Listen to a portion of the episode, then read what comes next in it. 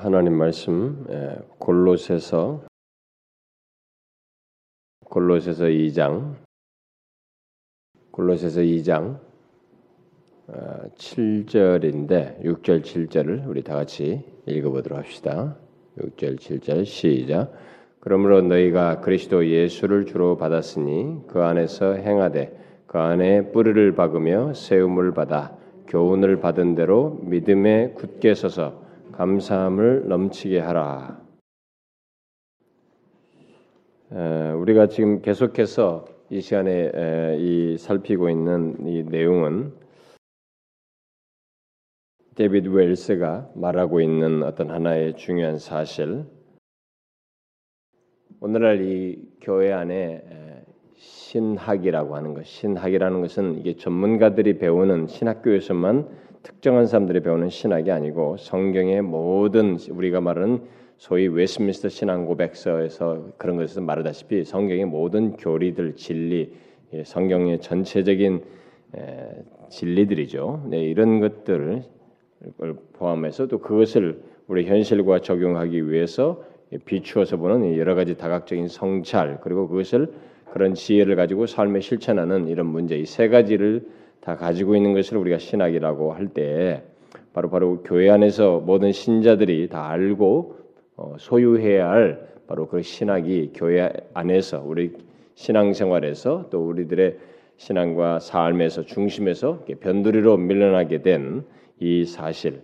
분명히 사실 우리가 이 세상에서 현상적으로 뭐가 일어난다 이런 것은 개등히 예민해 있지만은 가장 결정적인 이 하나님의 진리가 이 복음이 또 신학이 교회에서 우리들의 신앙생활의 중심에서 밖으로 이탈된 이것에 대해서는 의외로 우리들이 예민하게 생각지 못하고 지나왔던 것에 대해서 아, 이 사람이 밝혀주고 있는 것을 차례대로 네, 그동안 살피는데 오늘 마지막 시간이 되겠습니다. 이 한 신학 실종에 대해서는 마지막 시간이 되겠는데 제가 여러분들에게 미리 얘기를 했습니다만은 사실 저는 여러분들이 어, 이 사람이 현대판으로 이게 결국 신학 서론이죠. 현대판으로 이렇게 성찰을 겸해서 이런 우리 성경의 교리들을 신학 서론, 진리, 그다음에 어, 인간론, 뭐 실, 실론, 인간론 이렇게 그리스도론, 교회론 뭐 이런 식으로 결국 쓴 셈인데 뭐 그래서 현대판 기독교 강요다 이런 말도 하면서 제가 그걸 다 하자고 했습니다만은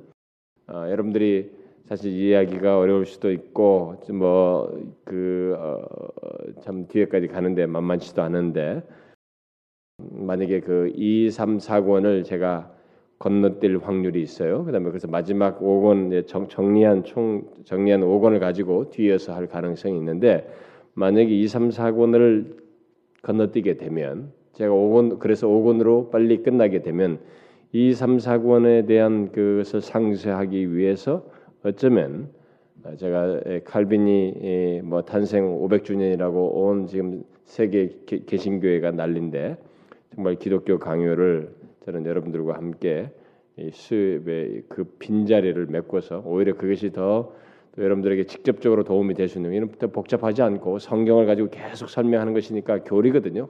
모든 개신교의 이 개혁주의의 교리 체계가 다 거기서부터 이제 체계화된 거죠. 그 사람이 그런 걸 체계화했기 때문에 바로 그 부분을 어쩌면 할지도 모르겠어요. 어쨌든 오늘 이 책을 이제 마무리하게 되면은 제가 한시적으로 이런 식의 설교를 한다고 그랬습니다. 제가 이건 뭐 특별히 이런 식으로 계속 할 일은 아니고 이건 바른 설교의 바른 그것은 아니거든요. 설교는 하나님의 본문을 선포적으로 하는 것이지 이렇게 강대상에서 어떤 강의식으로 하는 것은 그렇게 바람직하지 않아요. 설교와 이 강의와 아, 아, 이 설교는 다른 것입니다. 오늘날 어떤 사람들은 강단조차도 이게 티칭으로 가는데 성경에서도 헬란말로도 캐리그마와 디다케를 구분하듯이 좀 다릅니다. 가르침과 이게 말씀을 선포하는 것 사이는 좀 성격을 달리하고 있어요. 그래서 이 강대상에 살 때는 하나님의 말씀에 선포적인 성격이 있어야 되기 때문에 저는 뭐 그것을 지키고 싶은데 한시적으로 우리 교인들이 전체 할 수 있는 시간을 따로 낼 수가 없어서 제가 한시적으로 이 책을 한다고 그랬습니다. 그래서 오늘은 신학 실종이라는 것에 대해서 이 결론을 마지막 부분을 하게 되는데 제가 먼저 오늘 그 동안에 우리가 쭉 앞에서 볼 때는 로마서 12장 2절 말씀을 가지고 이 세대를 본받지 말라는 이 세대를 본받지 않기 위해서는 이 세대가 어떤 세대인지를 알아야 되는데 사실 많은 신자들이 옛 세대를 알지 못한다는 거예요. 이 세대라고 하면 고작 해봐야 세상 세속적이다, 뭐 타락했다, 뭐 음란하다, 뭐 이게 죄악이 많다. 요 정도로 이 세대를 알고 있지. 사실 이 세대를 지배하고 있는 가치관과 그 가운데 왜곡돼 있는 어떤 사상들이 그 문화를 배경으로 해서 우리를 이렇게 진리를 왜곡하게 하고 우리들의 신앙과 삶을 왜곡시키는 그런 세대라고 하는 것에 대해서는 거의 다 생각지 못하고 있는데 바로 그런 부분에 대해서 명쾌하게 예, 밝혀준 사람이 있기 때문에 우리들의 지식으로는 거기 뒤쫓을 수 없어서 이 사람이 이렇게 반영 살펴준 이런 것들을 어, 이제 그이 세대가 어떤 세대인지 본받지 않게 해서 어떤 세대인지를 조명해 준 것을 성찰해 준 것을 우리가 어, 하자라고 해서 그동안 해 왔어요. 예, 그런데 이런 것을 할 때 이 세대를 본받지 않는 것 자체가 목적은 아니죠. 그것은 소극적인 것이고 또 궁극적으로 뭐냐면은 거기서 말한 것처럼 하나님이 기뻐하신 뜻을 행하면서 나아가기 위한 것이고 오늘 읽은 내용인 것처럼 우리가 그리스도 예수를 주로 받았으니까 그 안에서 행하되 그 안에서 뿌리를 받고 세움을 받아서 교훈을 받은 대로 가르침을 받은 대로 하나님 사도들의 가르침을 받은 것을 따라서 제가 이미 베드로시리즈 이 본문을 살폈습니다만은 궁극적으로 뭡니까 믿음의 굳게 서기 위함입니다. 어떤 이 세대의 영향이 있고 이런 어, 어, 왜곡된 현실이 있다 할지라도 우리가 거기에서 그런 것들을 잘 분별하고 오히려 본받지 않으면서 우리는 굳건히 믿음에 굳게 서는 것이에요. 이것이 우리의 궁극적인 목적입니다. 그러니까 어떤 것이든지 만일 우리가 어, 이 세대를 분별하고 남들이 알지 못하는 이런 것들을 알게 됐다고 그래서 진리와 지식을 가지게 됐다고 그래서 우리가 우월감 가질 이유는 하나도 없습니다. 그런 것을 통해서 오히려 남들을 판단하고 정지할 것이 아니고 내 자신이 이 세대 속에서 잘 분별하고 믿음에 굳게 서기 위함입니다. 우리는 그렇게 해야 돼요. 그럴 적극적인 목적으로 이런 내용을 살피는 것입니다. 그러니 이런 내용을 통해서 여러분들이 믿음에 더 굳게 분별하여서 이 세대를 본받지 않을 뿐만 아니라 정말 믿음에 굳게 서는 그런 대로 나아가길 바랍니다. 자, 그동안에 그런 차원에서 이제 우리가 그 염, 그런 사실의 차원에서 이제 지금까지 내었던 것을 한번 간단히 정리하고 음, 오늘 결론으로 나아가도록 합시다.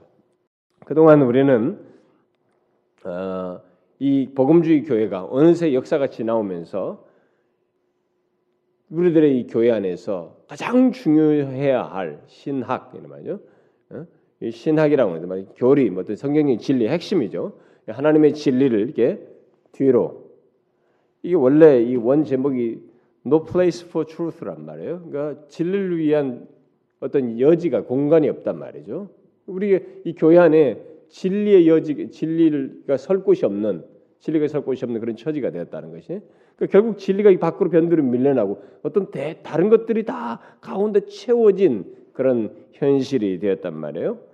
그, 그런 현실이 되었다는 것을 말하면서 결국은 이것이 어떤 원인에서 있게 됐냐? 바로 그것은 현대화, 이 현대성이라고 하는 것이 이게 세상이 점점 현대화되면서 자연스럽게 사람들이 교회 안에까지 현대화에 물들면서 이 세속주의에 빠지고 그런 가운데서 생겨나는 뭐 도시와 무슨 뭐 이런 여러 가지 현상들에 같이 보조를 맞추면서 교회들이 현대화를 따라서 여러 가지 것들을 교회 안에 수용함으로써 있게 됐는데 바로 이제 그 원인들이 있다. 음? 그게 뭐냐? 그 신학이 그 진리가 중심 자리에서 밖으로 밀려나게 된 주요한 그런 배경 속에 생겨난 원인들 결국 현대성으로 말미암은 원인이 되기도 하는 생겨난 것이기도 한데 그런 것이 뭐였느냐? 아, 그래서 뭐 한 세 가지 정도를 뭐 그동안 살폈어요. 개인주의, 뭐 대중주의, 전문화, 전문직화. 그래서 이 목회직까지 교회 안에서 하나님의 말씀을 맡은 사람들까지 전문직화되는 이런 현상이 이게 됐다는 것입니다. 그래서 오늘날 모든 교회들이 이게 사역자를 뽑을 때 다 전문직 박사학위를 소지자들을 더 어, 선호하는 이런 현상이 자꾸 벌어지고 있는데 이게 바로 현대화에 따른 것이라. 별로 안 좋다. 근데 오늘날 어느 교회가 어느 당회가 어떤 목사 어떤 장로들이 어떤 성도들이 그런 것보다 정말 바른 진리를 전해줄 진실한 사역자를 찾을 마음이 있느냐 그런 사람은 백교회 중에 하나도 없어요. 제가 하나하나 있을까 말까 하라고 저는 맞아요. 제가 주변에서 뭐 또 어디서 누가 청빙한다 뭐 이런 소문을 우리는 다 듣거든요. 그런 일 없어요. 거의 안 합니다. 그 정도로 우리가 바로 이런 현실 속에 있어서 진짜로 자연스럽게 신학을 중심자리에서 밖으로 내모는 그런 현실이 있게 됐다. 그래서 지난 시간부터 이제 어떤 거기에 대한 모든 내용에 대한 대안을 이제 찾기 시작했는데 지난 시간은 성경적인 하나님의 이해와 어떤 진리관을 다시 가져야 된다라는 사실을 우리가 살폈고 이제 마지막 결론입니다. 마지막 결론으로서 어, 이제 그러면 우리가 이 현실 속에서 우리 우리 이 복음주의 교회가 바로 우리들이 어떻게 해야 하는지에 대한 좀 더 구체적인 내용을 살피는데 뭐 그 내용은 바로 이제 교회들이 성경에 계시 계시된 거룩한 하나님을 그 있는 그대로 믿을 수 있도록 성경적인 신학을 회복해야 된다. 그런 개혁을 해야 된다는 것이 여기에 핵심 포인트예요. 이 결론입니다. 자, 이걸 염두에 두고 어, 그러면 그런 이런 현실 속에서 우리 복음주의 교회들이 어떻게 해야 하는지에 대한 좀 더 설명된 구체적인 설명들을 살펴보도록 하십시다.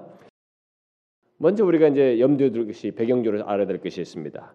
우리가 이 현대 우리가 사는 현대 세계에 대한 배경 지식을 가질 필요가 있는데 이 현대 세계는 두 가지의 두 개의 원천 어, 다시 말해서 두 개의 원천인 자본주의와 과학 기술이라고 하는 이 두 원천의 두 원천을 의해서 이 현대 세계가 이렇게 이루어져 왔는데 사실상 이 자본주의와 과학 기술이라는 것은 종교개혁 신앙과 밀접하게 관련되어 있다는 것입니다. 그래서 이런 종교 개혁의 종교 개혁에 의해서 이런 자본주의와 과학 기술이 예, 현대적인 이런 것들이 결국은 더 일어나게 되는 어, 큰 배경이 됩니다. 그래서 존 칼빈을 어떤 게 논문 같은 데 보면은 어떤 많은 사람들이 존 칼빈을 자본주의의 창시자라고 이렇게 말하기도 해요. 제가 그런 article을 읽은 적도 기억이 있습니다. 어, 어쨌든 그런 내용이 많아요. 이제 그건 제가 여기서 다 설명할 수 없고 그래서 어쨌든 이 종교개혁 신앙이 이 개신교가 종, 이, 중세로부터 종교개혁을 했던 이 종교개혁 신앙이 현대 세계의 두 원천인 자본주의와 과학기술이 성립할 수 있도록 일종의 기반을 제공해 주었다는 사실입니다. 그야말로 어, 뭐 어떤 면에서 그러냐라고 할 때는 여러분들이 생각할 수 있어요. 기독교의 창조 교리와 이 섭리 교리로부터 이런 것들을 이렇게 빠르게 이 종교에게서 구체화했단 말이에요. 이런 것들을 정확하게 했습니다. 창조 교리와 이 섭리 교리로부터 또 창조계의 규칙적인 운동에 대한 이 믿음을 가지고 그 기초에서 과학이 이렇게 발전하게 됐어요. 이런 교리적인 배경 속에서 아, 그리고 과학의 발전에 따라서 기술도 발전했고 기술은 아, 현대화의 이제 이런 어떤 혈액이 아, 되었습니다. 또 종교개혁 신앙은 예, 여러분 칼빈 같은 사람이 소명교리, 소명, 이 직업도 소명이라는 그런 거 말하잖아요. 소명교리와 일반 은총교리를 굉장히 중요, 또 많이 강조했습니다. 일반 은총 교리 속에서 이 노동의 중요성을 일깨워줬어요. 이 노동이라는 것이 신성한 것이다. 어? 뭐, 뭐, 어떻게 노동을 어떻게 하고 사냐? 여러분 노동 없으면 못 사는 것이. 여러분이 알다시피 제가 몇 번 그런 얘기했습니다만은 인간이 타락하기 전에도 노동을 했습니다. 하나님이 이름을 지어라 여들을 거기서 생육하고 번성하고 다스리고 뭘 하고 이게 다 그들에게는 신성한 노동이죠. 그 타락하기 전에 노동 규약이 있었던 것이 하나님입니다. 그러니까 그런 것이 이제는 이제 이것이 더 가중돼서 이제 짐이 된다는 면에서 우리가 노동을 좀 아주 이제 나쁜 쪽으로 생각하는 경향이 있지만 일단 처음부터 이 노동이라는 것 자체가 일반 은총 영역에서 어, 우리에게 허락된 것이어서 이 노동의 중요성을 긍정적인 차원에서 본래 하나님 줬던 것을 이 종교적 신학자들이 일깨워 줬어요. 그래서 이런 모든 발전의 발전을 이렇게 소명과 은총 차원에서 이해하면서 이게 발전하게 됩니다. 그야말로 이 모든 이 모든 세계를 아, 그래서 이제 유실론적으로 바라보는 거예요. 그러니까 이런 그 아무리 여기 뭐니 뭐 자본주의가 이게 기반을 제공되고 뭐 과학 기술이 발달하는 이런 것이 있어도 아무리 과학이 처음에 발달하는 제공을 줬어도 이들에게는 그런 토대가 어디서 나오냐면 바로 일반은 종교리나 소명교리나 이런 것을 가지면서 결국은 유실론적이었단 말이야. 다시 말하면 하나님 신을 생각하면서 이런 것들 과학과 자본주의 발달을 생각했어요. 응? 초기에 이 종교학자들 전통 속에서 그러나 종교 계획으로부터 성장해온 이 세속 세속주의의 예, 열매들, 그 자본주의 도시와 기술과 대중전달 매체 등이 이게 막 생기면서 더 이게 왕성해지고 발전하면서 사람들이 이런 것들이 어, 하나님 없이도 살 수 있다라고 할 만큼 여기서 대리 만족을 해요 사람들이. 그래서 그런 이 세속주의 열매 사실 종교로부터 성장해 온 것인데 성장해 온 이제 성장해 와서 이제 발전한 이런 많은 이 세속주의 열매들 자본주의나 도시와 이런 기술들의 이것을 통해서 하나님 없이 삶을 살 수 있을 것 같은 환경을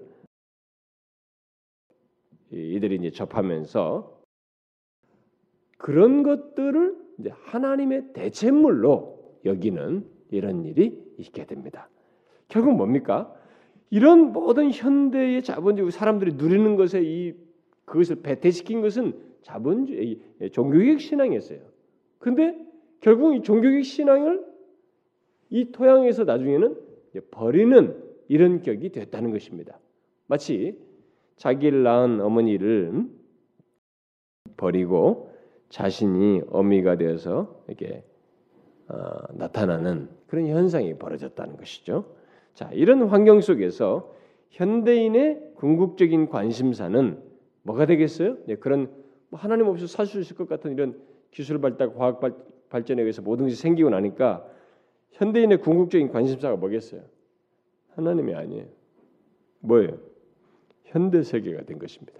이 현대 세계가 결국은 더 궁극적인 관심사가 되는 것이죠. 자, 이런 면에서 모든 현대인은 자연스럽게 신앙인이 되었다는 것입니다. 하나님 대신 현대 세계를 믿는 신앙인이 되었다는 거예요.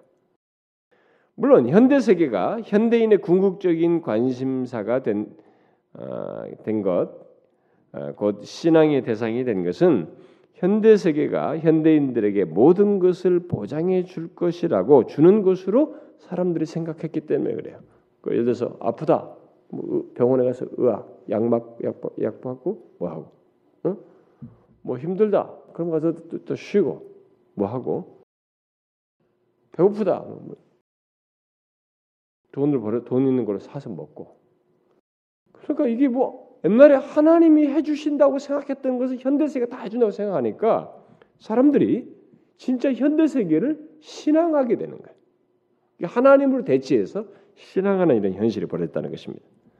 그래서 현대인은 웨스 말대로 아, 현대 세계를 통해 살아가고 결국 현대 세계를 통해서 죽어 죽, 어가는 네, 이런 틀을 하나 갖게 됐다는 것입니다. 결국 하나님께서 해주실 일을 현대 세계가 다 해주니까 그 안에서 만족하면서 거기서 살아가고 죽는 이런 현실이 오늘날 형성되었다는 것입니다. 그러나 웰스는 자신을 비롯해서 복음주의자들은 현대인이 가진 그런 외국 잘못된 현대 세계를 신앙하는 이런 신앙에는 철저한 불신자가 되어야 된다. 이들과 같은 현대 세계를 신앙 믿는 그런 신앙인이 될 것이 아니라 오히려 이 부분에 대해서 우리는 예수를 믿는 우리는 철저하게 불신자가 되어야 된다. 이런 주장을 하게 됩니다.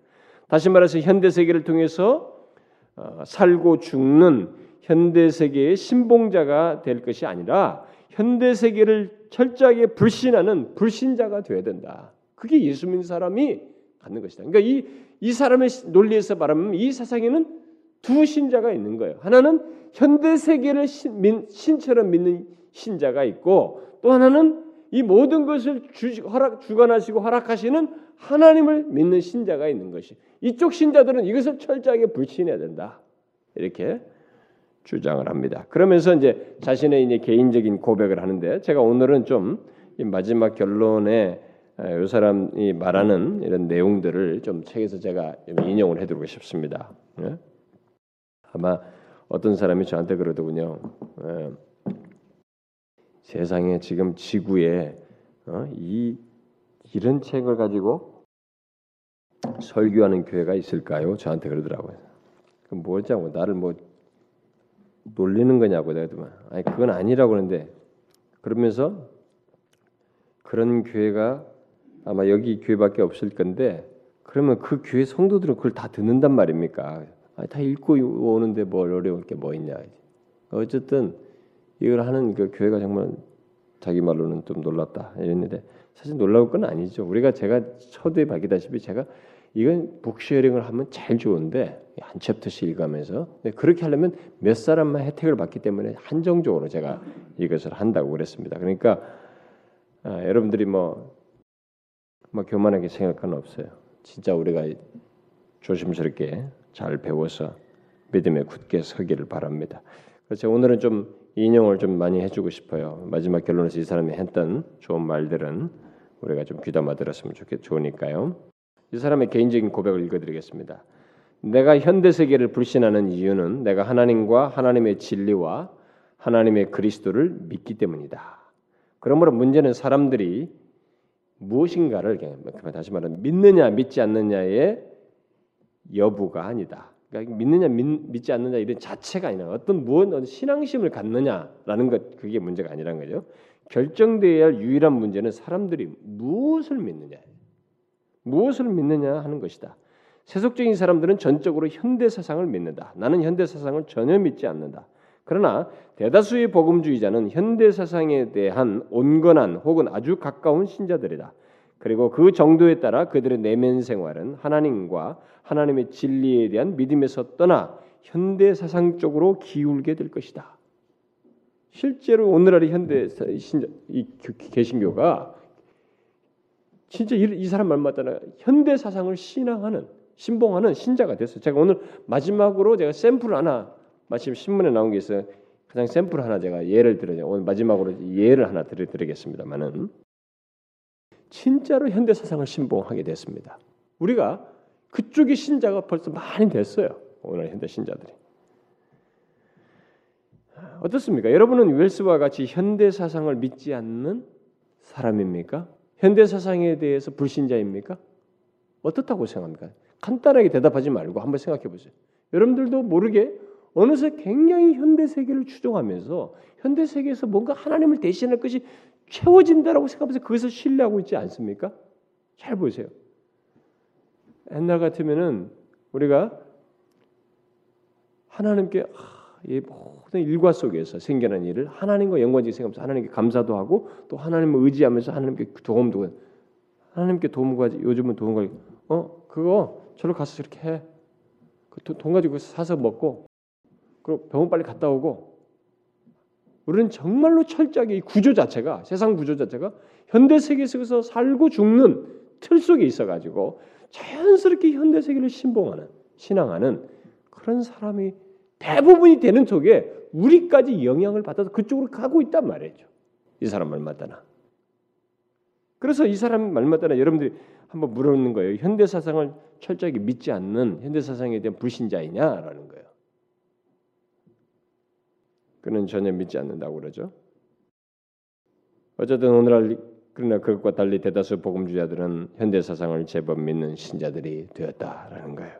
그러면 하나님을 대신하는 현대 세계를 지칭하는 이 현대라는 것은 현대는 구체적으로 무엇을 말할까? 음? 현대. 만일 이 현대라는 용어를 계몽주의에서 시작된 어떤 지적 발전으로 생각한다면 그러니까 왜냐하면 옛날에 계몽주의자들이 막 점진적으로 뭔가 다 발전해 가지고 더 나아질 거라고 하면서 어떤 지적 발전 차원에서 이 현대 개념을 말을 했단 말이죠. 그렇다면은 그 현대 세계는 죽었다는 거죠.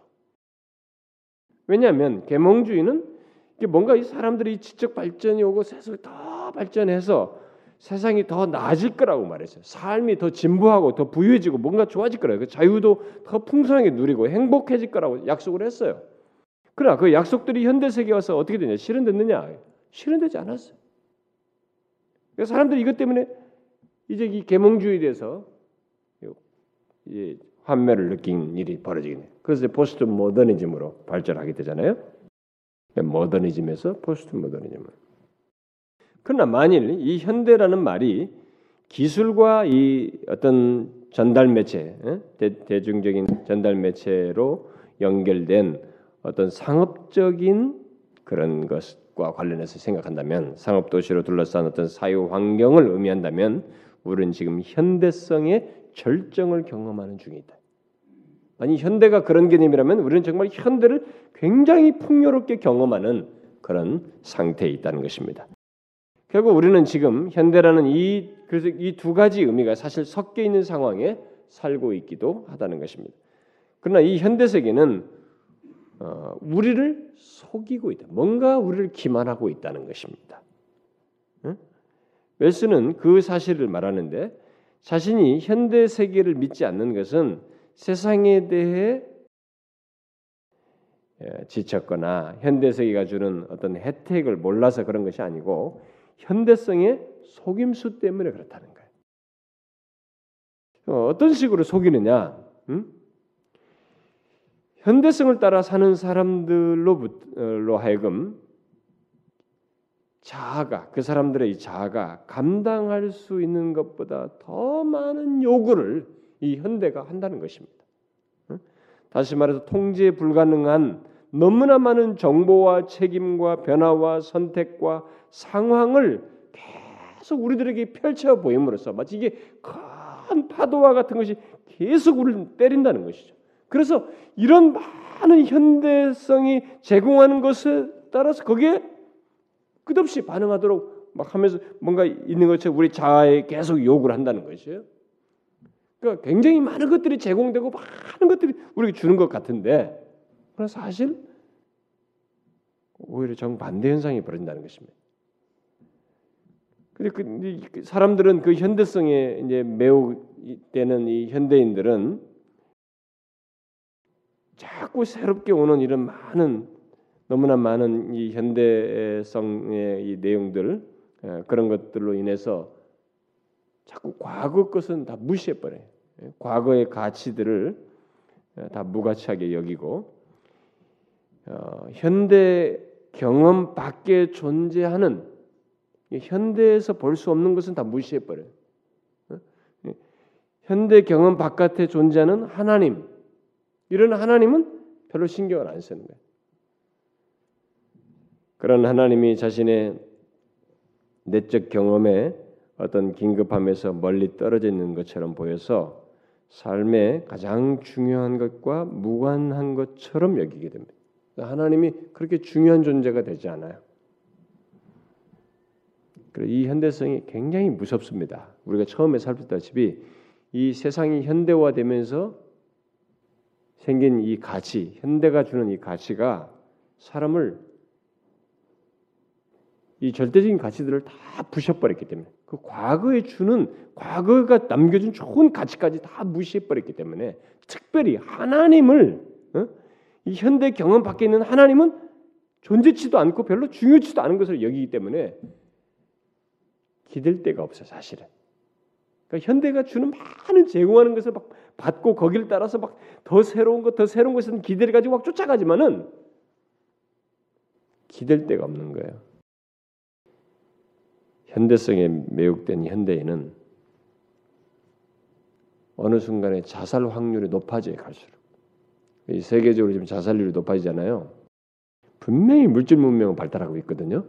현대화되고 있어요. 자살률이 굉장히 높아지지 않습니까? 온 세계가 다 이전에 비해서 훨씬 높아지고 있어요. 이게 바로 그거예요. 인간이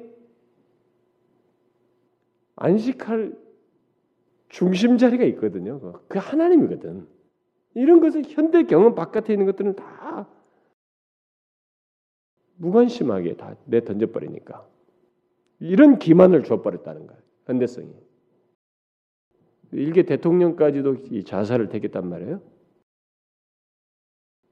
뭐 이런 것을 정치적으로 이용하는 이 정치꾼들도 혐오스럽고 하여튼 정말로 혐오스럽습니다. 지금 현재 형편들은 하는 정치인들과 하는 정말 저런 행태들을 보면 오직 자기들밖에 자기 이런 것들 다 이용해서 자기나 뭐 챙기려고 하는 이익 집단의 그 발악으로밖에 안 보이는데 근데 어쨌든 자살은 이건 아주 정말 결정적인 잘못들을 하는 것이. 그래서 현대가 만드는 아주 무서운 병이기도 합니다. 자살은 하나님이 주신 고유한 그에게 준 형상을 도전적으로 파괴한 것이기 때문에 하나님 앞에 중대한 죄악을 짓는 것입니다. 그것도 일개 개인이 아니라 일종의 소위 국부라고 하는 대통령이 자살했다는 것은 용서될 수 없는 것이에요. 다른 것은 뭐 자기가 얼마든 인정받고 남들에게 뭐 평가를 받고 좋은 평가 받을 수 있겠으나 일단 이 자살만큼은 대통령으로서 했다는 사실은 영원히 용서받지 못할 일이. 하나님 앞에서 용서받지 못지만 이 나라의 두고두고 후손들에게도 어떤 대통령은 몇 대 대통령 자살했다. 그건 용서받기 어려워요. 근데 이게 다 현대성의 산물입니다. 현대성이 이런 기만을 한다는 것이 우리를 속인다는 것입니다. 그래서 웰스가 말하잖아요. 우리 시대의 시민은 현대적인 것을 너무 많이 믿기 때문에 하나님을 거의 믿지 않는다는 거예요. 그러다 보니까 선택의 폭이 오히려 기만된 기만된 길로만 갈 수밖에 없는 그런 어, 현대인의 처지가 된다는 것이죠. 그러나 현대 세계가 하나님처럼 모든 것을 보장해 줄 것이라는 이 믿음을 가지고 현대성을 따라 어? 지내려고 하는 사람들, 곧 그것을 편하게 여기는 사람들은 사실상 그것의 포로가 되어서 봉사하는 경우가 많다는 것입니다. 오히려 현대성의 포로가 되어서 그래서 현대성마저 이제 답을 안 주면 만족이 안 되면 극단적인 행동을 하는 게. 그러나 반대로 현대성에 대해서 반대하고 현대성 때문에 자주 고통을 겪는 사람, 신자들이 진실한 신자들이겠죠. 그런 사람들은 아무래도 현대성에 대해서 반대를 할 것이고 현대성 때문에 남들이 다 가는 길 안 가니 그런 걸 거부하니까 야, 이제 꼬장꼬장 바보 같다. 이 시대도 모르고 저렇게 어? 극단적이고 너무 바보 같다 하면서 여러 가지로 하여튼 힘들잖아요. 직장 생활도 힘들고 사람들 관계도 힘들고 말이죠. 이 세상은 힘들단 말이에요. 특히 이 세상에는 대중주의가 무섭기 때문에 대중주의는 현대성의 산물이란 말이에요. 이 현대성의 산물 대중주의를 안 따르고 이런 걸 가고 있으니 얼마나 바보같이 보이겠어요?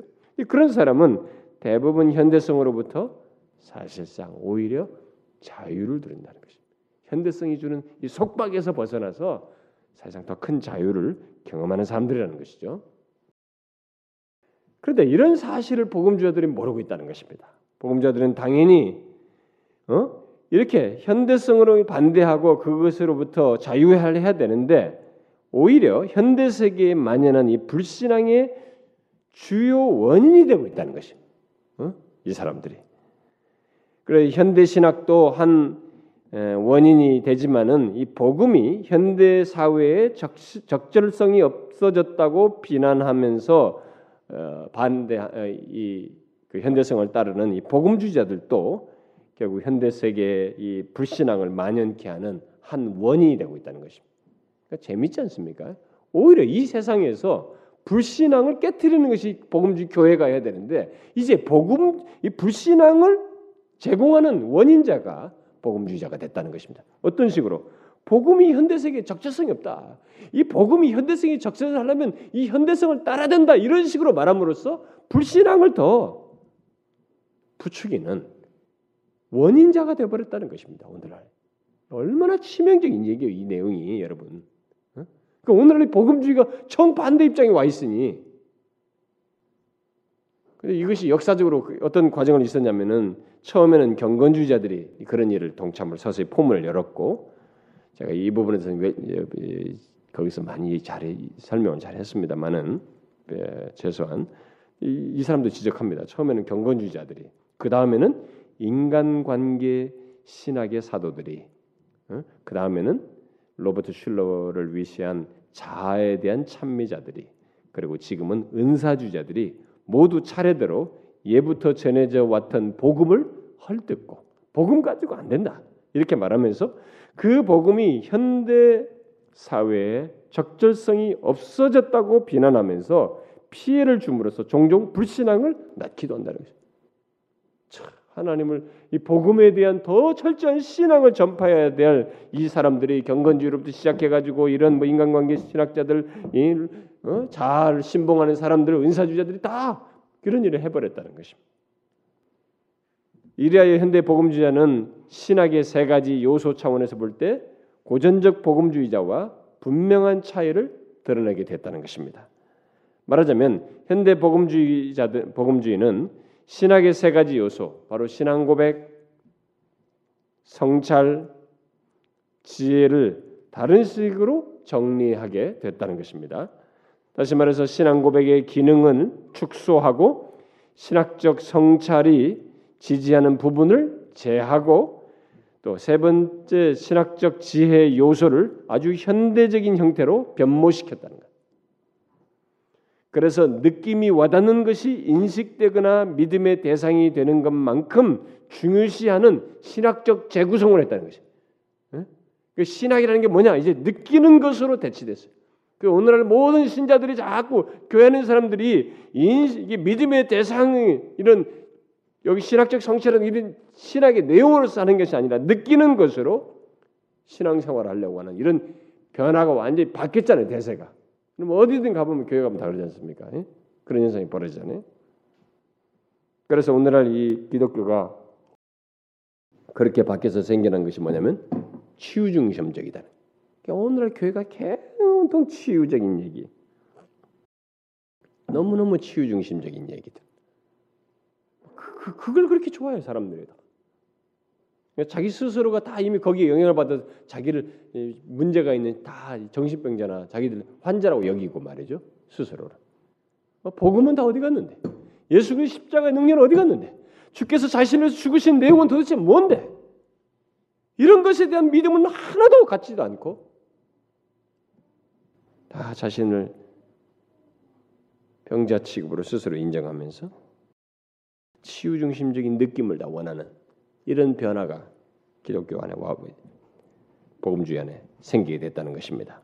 그러나 치유 중심의 신학은 기독교 신앙을 주로 이렇게 완전히 낫는 것, 또 영적으로든 신체적으로 온전해지는 것 그런 것을 제시하며 그렇게 온전해지기 위해서는 관계가 진리만큼 중요하다고 제시한다는 거예요. 어? 진리보다도 관계가 더 중요해. 관계, 관계 문제. 진리가 먼저야 되는데 관계를 중시. 그리고 개인의 행복을 중시한다는 것입니다. 이렇게 신학이 없는 게 아니고 신학이 있긴 있는데 이렇게 완전히 다른 신학을 가지기 때문에 현대 복음주의는 고전적 복음주의에 대해서 반대 목소리를 내고 있다는 것입니다. 그러나 현대 복음주의 신학은 웰스 말대로 현대성과 쉽게 타협할 수 있는 하나님에 집중되어 있고 하나님도 현대성과 타협할 수 있는 하나님이고 교회를 성장시키는 방법과 심리학적으로 온전한 사람이 되는 방법에 대한 현대 복음주의 이론을 모두 즉시로 인정해 주는 하나님에 집중해 있다는 것입니다. 그러니까 이 현대 복음주의 신학이라는 것이 다 어디냐? 하나님이 다 왜곡됐어요. 이런 교회 성장 방법이나 심리학적인 방법에 의한 이런 것을 즉시 다 인정해주고 어? 그런 걸 긍정해주는 하나님에 집중하는. 그러니까 하나님도 얘기도 다 치유적인 하나님이 있다는 거예요. 성장하게 하는 하나님, 어? 성공하게 하는 하나님. 이 현대와 거의 같은 현대에서 느끼는 바로 현대적인 이런 것을 더 친밀하게 해주는 하나님. 이런 하나님이 되네. 내가 오늘 인용할 이 여기 지금 샘플에 나온 교회 얘기가 바로 그거예요. 하나님 얘기인데 현대와 다 밀접하게 되는 하나님. 현대성과 쉽게 타협할 수 있는 하나님이 집중한다. 오늘날 복음주의 교회들이 이렇게 오늘날 복음주의자들이 현대성을 하나님의 진리와 양립할 수 있는 것으로 간주하는 경향 때문에 현대성의 침투를 탐지하기가 참 어렵다는 것입니다. 교회 안에 이 현대성이 들어 굉장히 깊이 들어왔는데도 이게 하나님의 진리와 이렇게 양립할 수 있는 것을 간지가 뒤섞어 버렸기 때문에 그걸 똑같이 그런 걸 사용하며 수용하면서 하나님을 얘기하기 때문에 이제 이걸 탐지내기가 참 어려워졌다. 그래서 웰스는 말합니다. 현대성은 우리 시대에 빈번하게 하나님이 그의 성령을 통해 들어오시는 것, 것과 동일시되었다는 것입니다. 마치 하나님께서 그의 성령을 통해서 우리에게 들어오시는 것과 같은 동일한 그런 식으로 현대성이 이렇게 마치 들어왔다는 것입니다. 어? 마치 하나님이 들은 것처럼 적극적으로 그들이 받아들이고 수용함으로써 뒤섞어 버려 수용해가지고 교회에서 신학이 죽어가는 이유는 바로 이런 이유 때문입니다.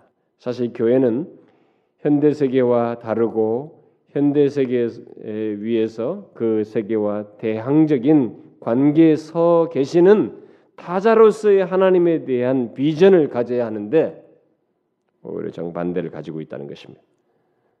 그래서 만일 교회가 그런 비전을 갖지 않는다면 또 현대성의 흐름 바깥에 서 계신 하나님을 아는 청중이 없다면 어떻게 되겠는가? 신학은 당연히 죽고 만다는 것입니다. 그러니까 교회가 이렇게 현대 세계와 다른 음? 바로 이 대척점에 서 계시는 그 하나님을 바라면서 그런 하나님에 대한 비전을 갖지 않고 현대성의 흐름 바깥에 서 계신 하나님을 아는 이런 회중이 없게 된다면 교회 안의 신학은 자연스럽게 사라진다. 회중이 저는 여러분들의 회중을 사실 깨우는 것이죠. 이런 것을 통해서. 그래서 여러분 사람들이 많이 모여도 그 안에 신학이 없는 것이 없을 수 있어요. 분주하게. 지난번 우리 봤잖아요. 굉장히 교회가 막 시스템에서 잘 돌아가고 굉장히 바쁜데 신학은 없는 이런 현실이 존재할 수 있다는 거예요. 그러니까 우리들은 큰 교회는 뭐 굉장할 거라고 생각하지만 빵점일 수 있어요. 뭐 극단적으로 제가 그들을 큰 교회 작은 교회 나누자는 것은 아닙니다. 작은 교회도 그런데 큰 교회가 이제 오히려 더 하나의 표상이 될 수 있기 때문에 말하는 것입니다. 그러니까 분주해도 신학이 없을 수 있어요. 그러므로 교회는 당연히 또 반드시 신학의 청중이 되어야 됩니다. 교회는 이 신학의 청중이어야 됩니다. 느끼기 위해서 뭔가를 하고 막 자기들의 무엇을 위한 그것은 이차적이에요, 여러분 다. 신학의 청중이어야 된다는 것이죠. 이에 대해서 웰스는 이렇게 말합니다. 오늘 제가 인용하고 싶은데 신학은 근본적으로 교회와 연결되는 것이다. 그런데 문제는 교회 신학을 할 수 있는 또 신학을 위해 제공되는 머리가 있느냐의 여부다. 이 머리가 없다면 신학은 그 성격에 있어서나 목적에 있어서 반드시 뿌리 내려야 할 자리에 뿌리를 내릴 수 없게 된다. 교회를 위한 신학이 아니라면 신학이라는 이름값을 할 수 없다. 교회를 위한 신학이란 교회가 그 신학에 활발하게 참여하며 자체를 신학의 일차적인 청중으로 이해하는 그런 신학이다. 교회는 성경 지식이 학습되고 전개되고 적용되는 자리다. 교회는 하나님과 그 말씀이 대단히 진지하게 숙고되어야 하는 마당이다. 그렇다고 해서 신학이 학문세계나 문화적인 문제를 언급해서는 안 된다는 말은 아니다. 분명히 신학은 그런 문제를 언급해야 한다. 그러나 현 시대적 맥락에서 신학은 학문적인 문제를 언급하는 일과 학문 세계 내부에서부터 문화를 언급하는 일 이상을 하지 못한다. 그 까닭은 신학이 교회 아니라는 일차적인 자리에서 밀려났기 때문이다. 교회를 떠난 신학은 급속도로 그 성격을 상실하게 되어 있다. 하나님의 백성으로서의 교회에 대해 눈을 감는 신학은 예배에서부터 단절되기 때문에 경이감을 곧 상실하며 섬기려는 헌신이 없어서 세상과의 생산적인 관계를 상실한다. 그런 신학은 곧 그 생명력과 성격을 상실한다. 마찬가지로 신학 없는 교회는 있을 수 없다. 신학이 기독교적 정체성과 기독교적 연속성과 진정한 경건 및 진지한 예배 그리고 하나님의 말씀을 현대 세계 속으로 수입해 들여오는 기독교 사상의 열쇠를 쥐고 있기 때문이다. 그렇습니다. 여러분 신학이 제거되면 설교, 예배, 경건, 우리의 섬김 속에서 기독교적인 진지함, 진실함 같은 것은 찾기 어려워요. 함께 제거되는 것입니다. 그러므로 신학을 제거한 현대 복음주의는 반드시 계획돼야 됩니다. 계획되지 않으면 이게 교회라는 이름을 가지고 있지만 복음 없는 교회, 진리 없는 교회, 핵심이 없는 교회, 신학이 없는 교회로 전락할 수 있단 말이에요. 존재할 수 있다는 것입니다. 얼마나 그런 것이 심각합니까? 그런데 현대 복음주의가 일반 세계 문화와 공명하는 많은 이해관계를 가지고 있어서 이 개혁은 많은 반대를 받지 않을 수 없다는 거예요. 이 개혁은 너무 어렵다는 것입니다. 왜냐하면 현대 복음주의가 일반 세계 문화와 너무 밀접하게 있고 그걸 생명처럼 이거 안 놓으려고 하고 있는 상태이기 때문에 이걸 개혁한다는 것이 너무 어렵다는 것입니다. 한편에서는 종교적인 토대 없이 그 자체를 세우고 하나님과 초자연적인 질서 모두를 부적, 부적절하게 여기는 문명이 생겨났고 다른 한편에서는 하나님의 진리를 내면 생활과 전혀 무관하게 취급하는 교회 생활 방식이 생겨나서 더욱 어렵게 됐다는 것입니다. 그리고 그 결과로서 한편에서는 도덕적으로 절대적인 것들이 완전히 없어 없어져 없어졌고 없어졌고 또 다른 한편에서는 신학이 완전히 사라져서 계획하는 것이 심히 어렵다는 것입니다. 여러분 뭐릭 워런이 무슨 뭐 뭘 계획해야 된다 삶을 계획해야 된다 이제 제2의 종교 계획은 삶을 계획하는 것이다 이번에 와서 그런 얘기를 했는데 그뭐 모르는 얘기예요 어? 당사자들부터 이 신학을 중심에서 빼놓고 삶을 계획하자 바른 진리가 안 전달되는 가운데서 신학이 죽은 상태에서 바른 삶이 나오지 않아요. 그것은 이게 다른 이방 종교 신자들도 자선하고 사회에 기여하는 이런 행동은 있을지 모르지만 기독교적인 하나님을 경외하며 주님의 면전에서 사는 하나님이 기뻐하실 삶은 안 나오는 것이에요. 오늘날의 이 어려운 계획이지만 오늘날에 해야 할 계획은 바로 이 계획이에요. 비록 어렵지만 어쨌든 교회에서 신학이 빠지면 즉 교회가 하나님의 진리에 무게 중심을 두지 않게 되면 교회는 자체적인 관심사에만 자꾸 눈을 돌리게 되고 그래서 교회의 성공 기준은 자기 자체 안에서만 자체의 성공에서만 성공으로 보는 이런 현상이 벌어진 것입니다.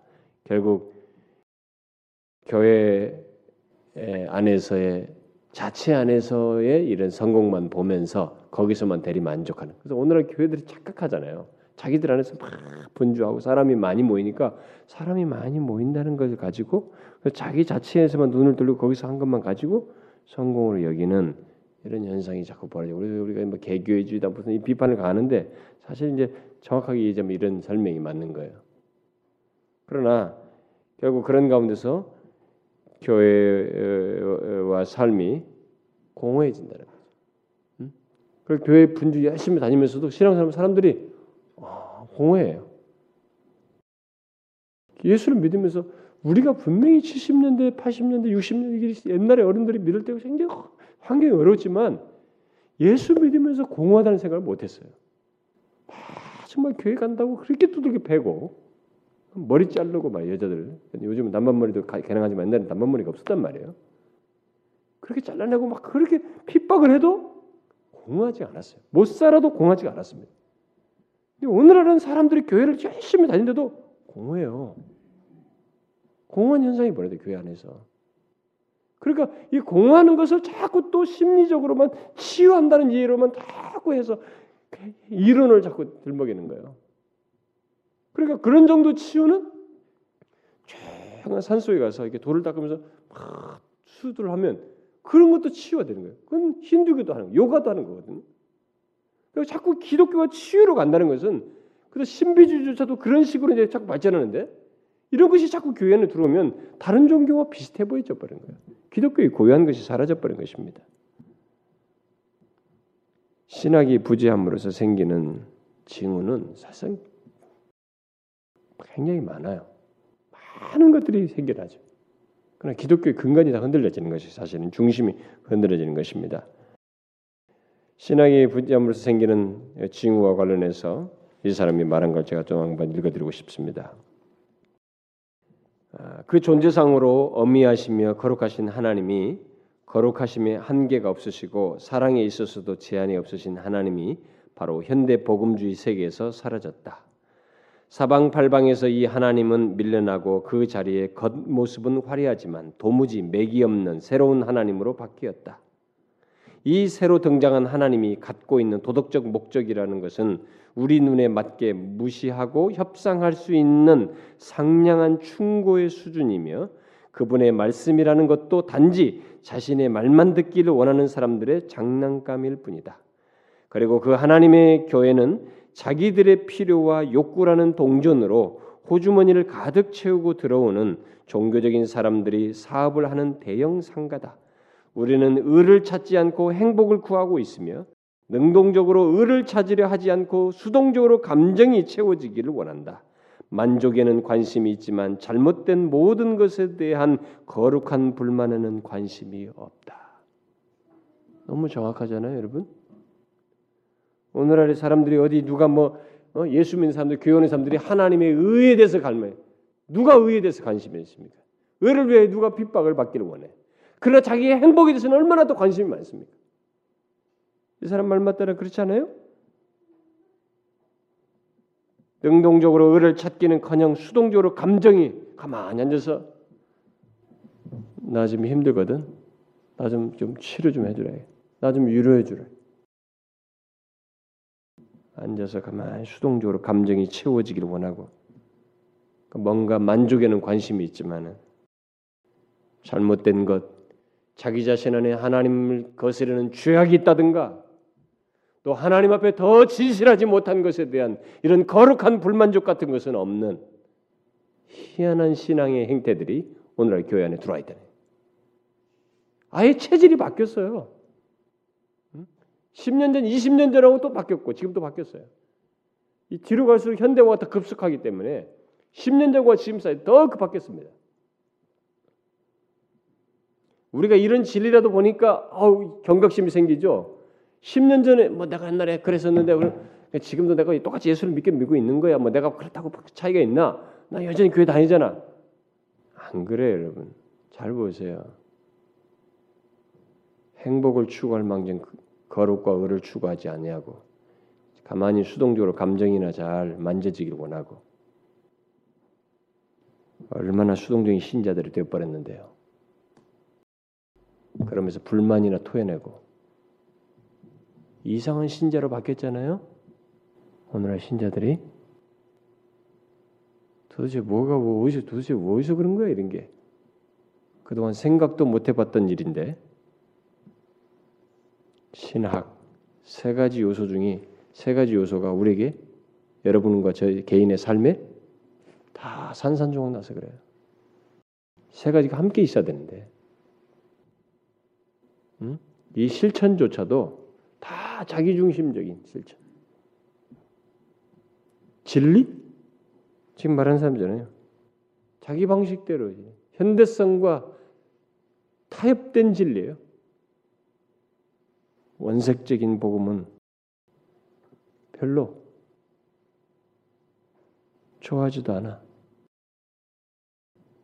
제가 그 하나님 영광 설교 그 책에서 그 나와 있습니다만 제가 호주에서 사역하고 있을 때 잠깐 한국에 집회와 왔을 때 그 무척산 기도원 부산의 그 무척산 기도원에 설교를 하니까 거기 이제 주로 원장님과 그 사회 보시고 그 같이 오신 목사님 그 원래 그 고신교단이에요 그 무척산 기도원이 고신 목사님들이 다 계셨는데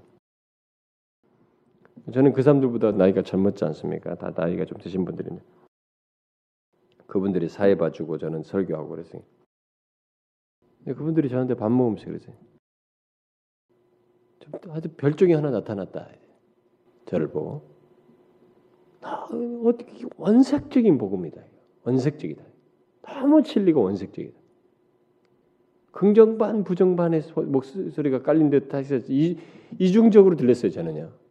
그게 한편에서 좋은데 사람들이 듣기 너무 힘들다. 그게 벌써 10년 전 얘기 아닙니까? 우리들이 왜 바뀌었는지 몰라요. 왜 이렇게 신앙생활을 엉망으로 하는지를 사람들이 모릅니다. 이미 교회 안에 이런 게 싹 들어버렸거든요. 현대성과 타협한 하나님을 은근히 선호하고 있거든요. 사람들이 다. 원색적인 계시가 말하는 그 하나님을 그대로 믿기를 원치 않는단 말이에요. 사람들. 세월이 지나 보세요. 지금도 이런데 여러분들이 또 현대성이 막 세상이 이 현대 문화와 현대성이 더 물들면서 물들고 더 자기가 욕구는 채워지지 않는 가운데서 그런 것을 자꾸 물들고 여기가 채워져 봐요. 그런 상태에서 교회에 딱 들어와 보라고요. 원색적인 얘기 해보자 이게 복음과 하나님 말씀. 거북해지거든요. 그러니까 여러분 안에 이미 신학이 파괴돼 단편 파편화된 상태를 가지고 이러면 와 있기 때문에 그런데 여기서 그 세 가지가 묶인 바른 신학을 많이 전한다고 보자 이거예요. 진리를. 그러면 그게 거북스러운 거예요. 어? 시, 현실을 모른다 이거지. 현실을 모르긴 자기가 현실에 타락해 가지고 파편화된 신학을 가지고 하나님까지 왜곡된 하나님을 믿으려고 하고 있는 자기 자신은 모르면서 어? 하나님까지 변질시킨 자신의 상태는 생각지 않냐고 무슨 현실을 모른다는 거예요. 우리는 이 사실을 신학이 부자면서 생겨나는 이 엄청난 것들에 대해서 눈을 떠야 됩니다. 이제 우리는 왜 신학이 현대 교회에서 실종되었는지 좀 정리할 필요가 있겠습니다. 다각도로 어, 그 말할 수 있는데 이 사람이 한 세 가지 각도에서 먼저 얘기하죠. 한 각도에서 어, 볼때 이유는 신학의 구성 요소들인 신앙 고백과 신학적 성찰과 신학적 실천 지혜가 찢겨져서 파편화됐기 때문에 교회에서 이 신학이 실종됐고 제가 먼저 앞에서 얘기했습니다. 이 세 가지가 다 파편화됐어요. 하나 한꺼번에 같지 않았어요. 또 다른 각도에서 본 이유는 복음주의 세계에 자기 몰입 현상을 만들어 냄과 동시에 강력한 획일의 욕구, 곧 현대성에 대한 적응을 통해 실현되고 있는 욕구를 만들어내고 있는 현상 때문에 이 신학이 교회 안에서 실종되고 있다는 것입니다. 여러분들이 무슨 강력한 회길의 욕구라는 게 뭐냐? 현대성을 따르면 다 회길화돼요. 우리 한국에 보세요. 뒤에 백스크린 있으니까 다 백스크린 있어요. 모든 교회. 경배 찬양 뭐 다다다 한다니까 막 온 교회가 벌써 쫙 전국 교회가 경배 찬양 다 시스템 다 돌아갔어요. 현대성은 이런 게 회기라예요, 회기라. 이런 것을 통해서 아니 보세요. 현대성은 어떤 식으로 다 해결하시게. 뭐 자기 몰입 현상 뭐 이런 것도 마찬가지 다 마찬가지 결국 뭐 심, 심, 어? 현대 정신 그런 성향이 다 있습니다. 이렇게 하니까 신학이 이렇게 교회에서 밀려나죠. 또 다른 각도에서 본 이유는 학술계에서의 배움의 전문직화와 어, 뭐 우리 신학 같은 거죠. 학술계에서도 교회에서의 목회직의 전문직화 때문에 이 신학이 중심에서 밖으로 이탈하게 됐다. 이 세 가지 이렇게 말해놓고 나서 그런데 여기 덧붙여야 할 또 다른 사실이 있습니다. 또 다른 이유가 있어요. 그것은 복음주의자들이 하나님에 대한 이해를 거의 의식치 못할 정도로 수정하고 있는데 복음주의자들이 이것이 한 가지 중요한 이유라는 것입니다. 신학이 실종되게 하는 중요한 이유라는 거예요. 과거에 자유주의자들이 문화를 활용해서 하나님에 대한 이해를 수정하는 일이 있었어요. 그런데 이제 현대 복음주의자들 또한 똑같이 뭐 문화를 활용해서 같은 일을 하고 있다는 것입니다. 다시 말해서 이전의 자유주의자들이 기독교 신앙의 내용을 문화의 교리에 맞추어서 기술하고 하나님의 실제가 문화 안에서 반영되고 문화를 통해 알려지는 것으로 말을 했는데 그래서 그러다 보니까 이 문화 안에 계시는 뭐 문화와 연결된 하나님 그래서 하나님의 내재성에 대한 믿음을 강조했는데 이제는 복음주의자들이 문화를 가치 중립적인 것으로 여김으로써 자유주의자들과 똑같이 기독교 신앙 내용을 문화의 교리에 맞추는 일을 하고 있다는 것입니다. 오늘 제가 인용할 이 교회 샘플이 이걸 그대로 말해주는 거예요. 이것은 이전의 자유주의가 범한 과오와 파괴를 그대로 복음주의에 뒤따르고 있다. 옛날에 복음주의가 자유주의를 막 난타했거든요. 어? 자유주의가 막 기독교를 죽인단 말이지. 그런데 이제 똑같은 일을 여가 또 하고 복음주의가 하고 있다는 것입니다. 문화를 사용해서 말이지. 여러분들 중에는 이런 말을 하는 사람 있을지 모르겠어요. 기독교 신앙의 내용을 문화의 교리에 맞추어서 작업하는 것, 맞추는 이런 작업과 현상이 뭐가 그렇게 파괴적이란 말인가 말할지 모르겠어요. 그러나 그것은 교회 안에서 신학을 실종시키는 원인이 되고 특히 하나님에 대한 이해를 바꾸는 일을 하기 때문에 굉장히 파괴적이에요. 똑같이 하나님을 써도 하나님의 개념 이해가 달라진다는 거예요.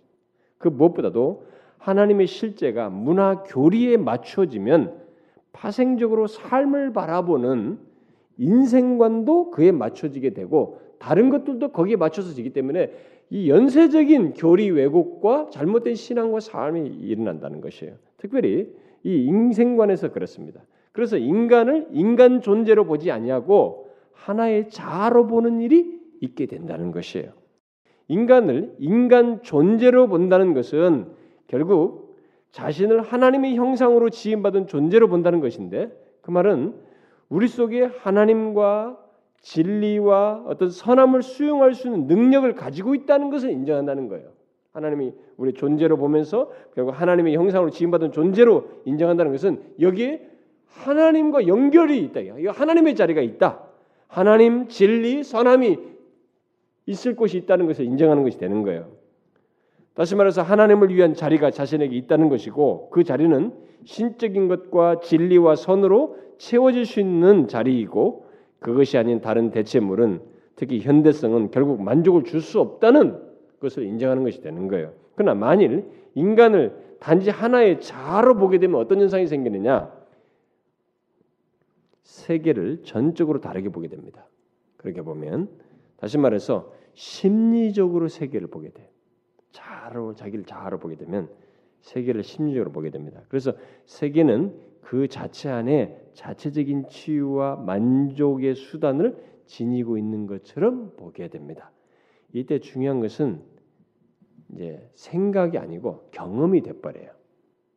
그래서 진리는 경험에 밀려나고 이성은 직관에 밀려나고 보편은 개별성에 외면은 내면에 밀려나요. 그래서 외면은 중요하잖아요. 내면에서 뭘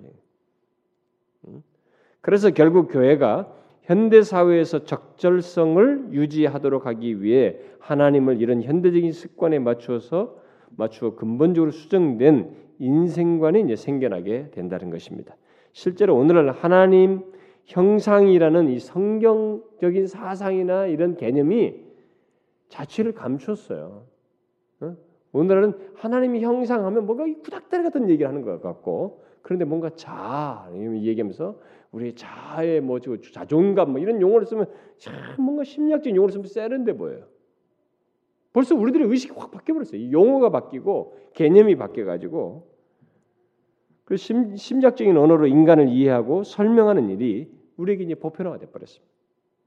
그러다 보니 성경적인 신관, 성경적인 인간관, 성경적인 죄관이 모두 이렇게 왜곡되는 일이 파생적으로 있게 되었습니다.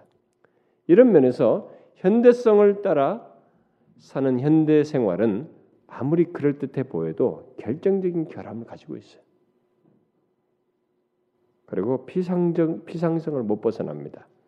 그래서 웰스는 현대 생활이 피상적인 이유는 그 생활의 편협함과 진부함에서 오는 것이 아니라 그 생활이 도덕적인 연결점을 상실했기 때문에 피상적이라는. 여러분 인간이 도덕적인 연결점을 상실하면요 도덕적인 연결점은 특별히 절대적인 하나님과 관련이 있어야 되고, 음? 예? 도덕적인 이런 것이 하나님과 연관성을 가지고 있어야 되고, 이 여러 가지 도덕적인 차원에서 생각하는 관계들 생각해야 됩니다. 이런 것들이 상실되기 때문에 사람들이 뭐냐 생활 현대 생활이 피상적인 거예요. 뭐 복잡하게 하는 걸 싫어요 모두가. 삶을 그냥 엔조이 즐기고 마는 거야. 고민할 것도 없어. 그래서 이 분명히 뭔가 발달한 세상인 같은데 삶이 피상적이에요.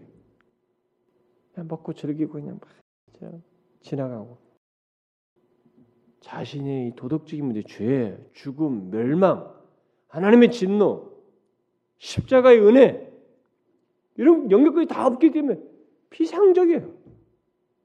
진지해지지가 않는 것이. 따라서 우리는 도덕적인 관심은 전혀 갖지 않고 오직 세금만을 구하는 이 세상을 쫓아서는 안 되고 도덕적 실제에 속한 세계에 접근해야 됩니다. 특히 현대성 에, 음, 현대성이 에, 현대성의 어둠을 예, 어둠의 그 빛을 비추는 거룩하신 하나님을 회복하는 것이 우리에게 절실하다는 것이에요. 현대 복음주의자들은 하나님의 초월성에서 하나님의 내재성에 초점을 맞추고 있는데 하나님의 초월성은 결국 특별히 하나님의 거룩하신 하나님이에요. 하나님의 거룩성에서 하나님의 내재성에 초점을 맞추고 그런 다음에 다음 단계로 나가서 하나님의 실제성을 현대성의 우호적인 것으로 해석을 하는데 이것은 결국 하나님을 크게 왜곡시킴으로써 우리들이 이제 삶의 가치 다 무너지게 만드는 거예요. 여러분 잘 보세요. 제가 하나님에 대한 바른 이해가 있으면 신앙이 바라질 수 있다고 말했습니다. 항상 기독교 신앙은 그래요. 근데 이제는 이 현대성 속에서 현대화 속에서 하나님에 대한 이해 자체가 이게 바뀌어 버렸어요. 이렇게 어? 바뀌고 편중됐기 때문에 신비주의를 택하든 심리학을 택하든 이런 현대성의 문화 속에서 이런 이 포스트 모던 영성에서 이게 바뀌어 버렸기 때문에 정말 대책이 없어져 버렸어요. 이 계획하는 게 만만치가 않은 거예요. 똑같이 하나님은 다 하거든요. 근데 중요한 건 뭐냐면 이 하나님의 초월성에서 내재성으로 가는 이것은 거룩하신 하나님 던져버렸거든요. 이건 신경 안 쓰는 거예요. 내재성. 그리고 하나님의 실제성을 현대성과 그래 그 내재성조차도 현대성과 이렇게 우주적인 관계 속에 있는 하나님이에요. 응? 완전히 변질됐죠. 그래서 하나님은 거룩한 하나님을 보는 이 전통적인 관점이 상실되고 대신 문화에 맞춘 하나님의 내재성을 강조하는 상태에 이르게 됐어요. 오늘날에. 그래서 마침내 죄와 은혜에 관한 이런 교리가 왜곡되고 그리스도의 십자가까지 달리 이해되는 현상이 있게 됐다는 것입니다. 웰스는 하나님의 초월성 곧 거룩하신 하나님에 대한 이해가 상실된 것을 말하면서 다음과 같이 말합니다. 제가 아까 읽었던 그 내용 속에 이게 좀 중요한 건데 꼭 읽어줘야 되는데 내가 아, 제가 그 아까 신학이 부재함에 따라서 생겨나는 어떤 징후가 있다라고 말했죠. 네, 그 징후들에 대해서 말한 것을 그때 다 아까 좀 잘못 읽었어요. 제가 그걸 좀 다시 먼저 읽어드릴게요. 최근에 발생한 다양한 복음주의자들의 로마 카톨릭과 그리스도 정교회로의 공개적인 전향은 복음주의 세계에 널리 퍼진 불안정의 징후다.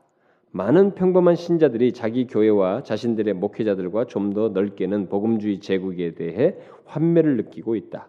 복음주의 세계는 일반 사회에 하나님의 성품과 행하심과 의지와 목적들을 알리는 일과 영적인 순결함을 지닌 섬김을 통해 이런 것들을 구현하는 일에 실패했다. 복음주의 세계는 현대성에 영합하는 긴 과정을 지나오면서 자체의 급진성, 철저성을 잃어버렸다. 그 세계가 전통적으로 이해된 하나님의 중심성과 충분성의 사상을 잃었다는 것은 비극이다. 그 긴 과정 혹은 재조직 과정을 통해 복음주의 세계는 하나님을 의지하는 데서부터 하나님을 관리, 경영하는 쪽으로 선회했다. 이것이 바로 내면 추구와 자기 확신의 세계에서 하나님의 지배가 의미하는 바다. 너무 빈번하게 복음주의자들은 현대성을 가치 중립적인 것으로 보고 있다. 그들은 현대 세계를 번성하게 만들어준 테크닉을 흡수하여 복음주의 세계를 번성시키겠다는 희망에서 그 테크닉을 풀어놓았다. 심리적인 테크닉이겠죠. 그래야 복음주의자들이 하나님을 경영하려고 드는 그 정도만큼 그들이 하나님께로부터 소외되어 왔다고 확실하게 말할 수 있다. 불신자들에 의해서건 신자들에 의해서건 하나님은 결코 경영되거나 관리되거나 길들여지지 않는 분이시다. 하나님은 언제나 그분의 뚜렷한 뜻이 있으셔서 결코 타협하지 않으실 것이다. 하나님은 언제나 교회에 대해 주권을 지니고 계시며 교회에 종속되지도 교회에게 조종되지도 않으실 것이다. 복음주의 세계에서 하나님이 타협적으로 보이는 것은 복음주의를 몰아가고 있는 것이 순수한 하나님의 진리가 아니라는 확실한 증거다. 이런 것이 이제 결국 아까 신학이 실종되면서 생겨나는 징후로서 어, 말을 한 것입니다. 그런데 지금 이 사람이 말한 아까도 제가 인용했지만 하나님의 초월성 거룩하신 하나님에 대한 이해가 상실된 것 예, 이런 문제를 말하면서 이, 이 사람이 덧붙인 거 아까 제가 얘기했습니다. 그 존재상으로 어미하시고 거룩하신 하나님이 거룩하심에 한계가 없으시고 사랑이 있어도 제한이 없으신 하나님이 바로 현대 복음주의에서 세계에서 사라졌다. 사방 발방에서 이 하나님은 밀려나고 그 자리에서 겉모습은 화려하지만 도무지 맥이 없는 새로운 하나님으로 바뀌었다. 이 새로 등장한 하나님이 갖고 있는 도덕적 목적이라는 것은 우리 눈에 맞게 무시돼 무시하고 협상할 수 있는 상냥한 충고의 수준이며 그분의 말씀이라는 것도 단지 자기 말만 듣기를 원하는 사람들의 장난감일 뿐이다. 그리고 그 하나님의 교회는 자기들의 필요와 욕 욕구라는 동전으로 호주머니를 가득 채우고 들어오는 종교적인 사람들이 사업을 하는 대형 상가다. 우리는 의를 찾지 않고 행복을 구하고 있으며 능동적인 의를 찾으려 하지 않고 수동적으로 감정에 채워지기를 원한다. 만족에는 관심이 있지만 잘못된 모든 것에 대해 거룩한 불만에 관심이 없다. 하나님에 대한 초월적인 하나님, 거룩하신 하나님에 대한 이해가 상실되니까 이렇게 모든 것이 우리가 속된 말로 개판이 되는 거예요. 똑같이 하나님을 믿는데 다 자기 중심적이고 하나님조차도 변질되어 있기 때문에 신앙 행태, 삶이 다 흐름해지는 것입니다. 그래서 그는 우리에게 필요한 것은 현대적 심리를 충족시켜 줄 어떤 부흥이 아니라 개혁이다. 어떤 개혁이냐? 바로 온갖 현대 세계의 습관들을 사용시키는 개혁이다. 그리고 객관적인 하나님의 진리를 회복하는 개혁이다. 이렇게 말하고 있습니다. 그런데 그것은 난공불락이어서 오직 은혜 가운데 하나님이 뚫고 들어오셔야만이 또 하나님의 진리가 온전하게 충만히 회복되어야만이 없을 수 있을 것이다. 이렇게 말하고 있습니다. 이 정도로 오늘날의 이 신학을 중심에서 내몰게 된 이 틀을 깨뜨리는 것이 현대 세계의 습관을 교회 안에서 부셔버리는 것이 쫓아내는 것이 이렇게 엄청나게 어렵다. 객관적인 하나님의 진리를 이 회복하는 것이 그렇게 어렵다는 것입니다. 여러분 제가 만일 어느 기존 교회 가가지고 현대성에 물든 교회 가가지고 제가 만약 그걸 계획한다고 해봅시다. 음? 그들이 현대 세계에 물든 것들을 하나씩 고친다. 예를 들어서 우리 젊은이들에게 이런 그 보다는 너희들의 마음으로 하나님 앞에 찬양하는 걸 한번 해봐라. 응? 그럼 뭐라고 해서 이 구닥대 같은 목사가 와가지고 어? 아 지금 요즘 그 시대가 어느 시대인데 말이지 어? 드럼 같은 걸 못 치게 하냐. 뭐 저는 우리 교회 설립주년 집회할 때 어느 교회가 자기 교회는 각 교회가 맡아서 찬양할 때 어느 교회는 드럼 가지고 하셨습니다. 나는 그거 뭐 그 교회가 하겠다는 거 여기서 막을 수 없었어요. 제가 그냥 자기들이 했던 대로 했는데 놔두었습니다만은. 그럼 만약 제가 역량을 발휘할 것이라면 저는 이제 그런 건 하지 말고 한번 해봐라. 제가 옛날에 어느 대학생 선교 집회를 갔는데 얘기해줬죠.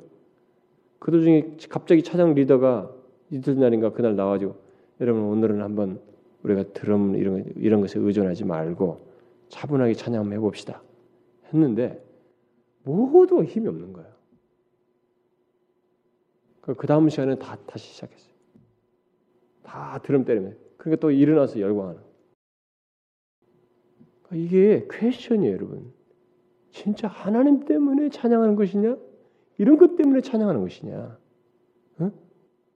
어? 정말 재미난 현상이 현대성이 우리를 그렇게 확 올가매지 않았는가? 그 이 사람이 말하는 거예요. 이게 너무 난공불락이다 이게. 그래서 오직 은혜 가운데서 하나님이 뚫고 들어오셔야만이 응? 그리고 하나님의 진리가 온전하게 충분 충만하게 회복돼야만이 이 난공불락이 무너질 수 있다. 응? 현대 이 사상의 습관이 깨지고 객관적인 하나님의 진리가 회복될 수 있다.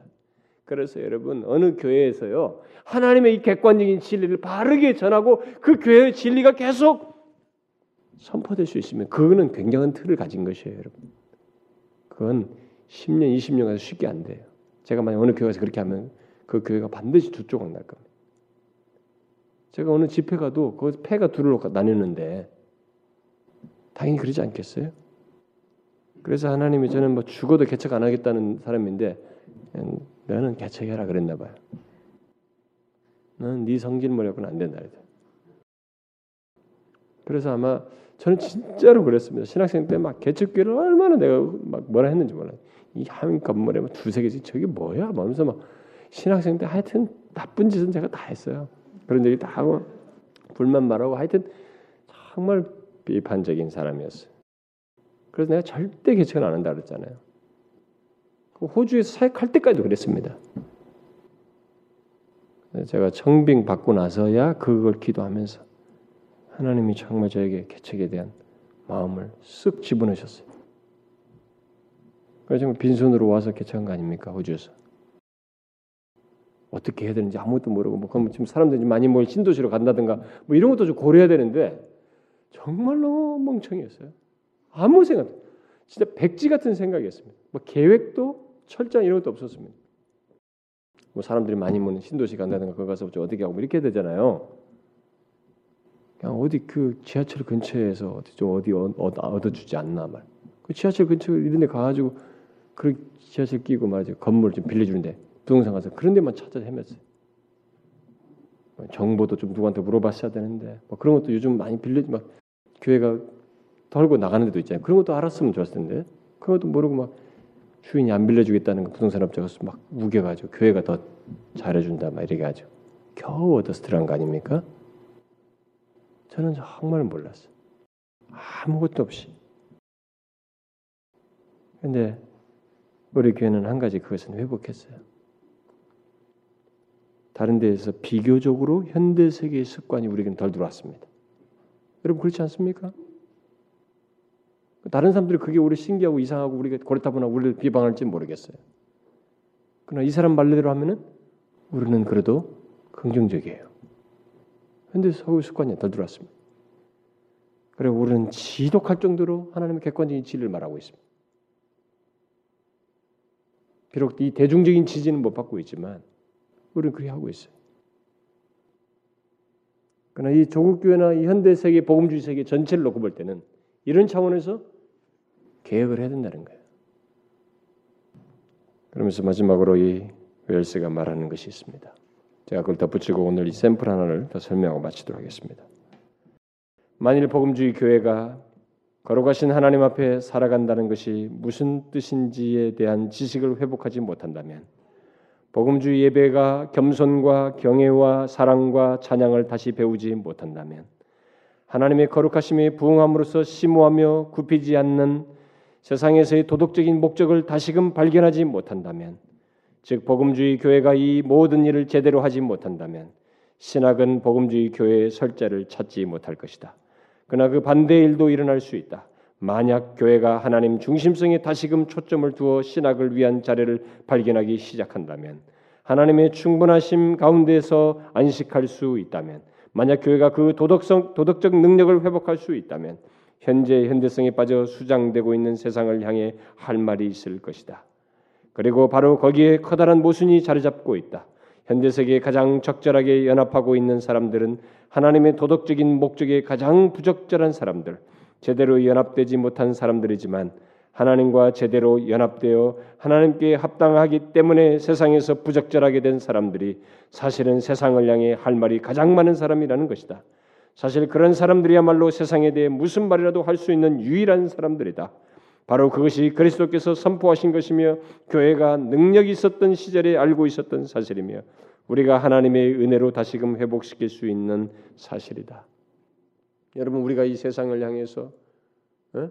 이 세상이 얼마나 타락하고 죄에 대해서 뭐가 문제고 배도의 어떤 환경이 있고 교회들이 어떻게 하나님 벗어나는데 이것을 담대히 말할 수 있는 것은 뭐예요? 교회 안에 신학이 있기 때문에 그래요. 이것이 없으면 없어요. 그런 얘기 못 합니다.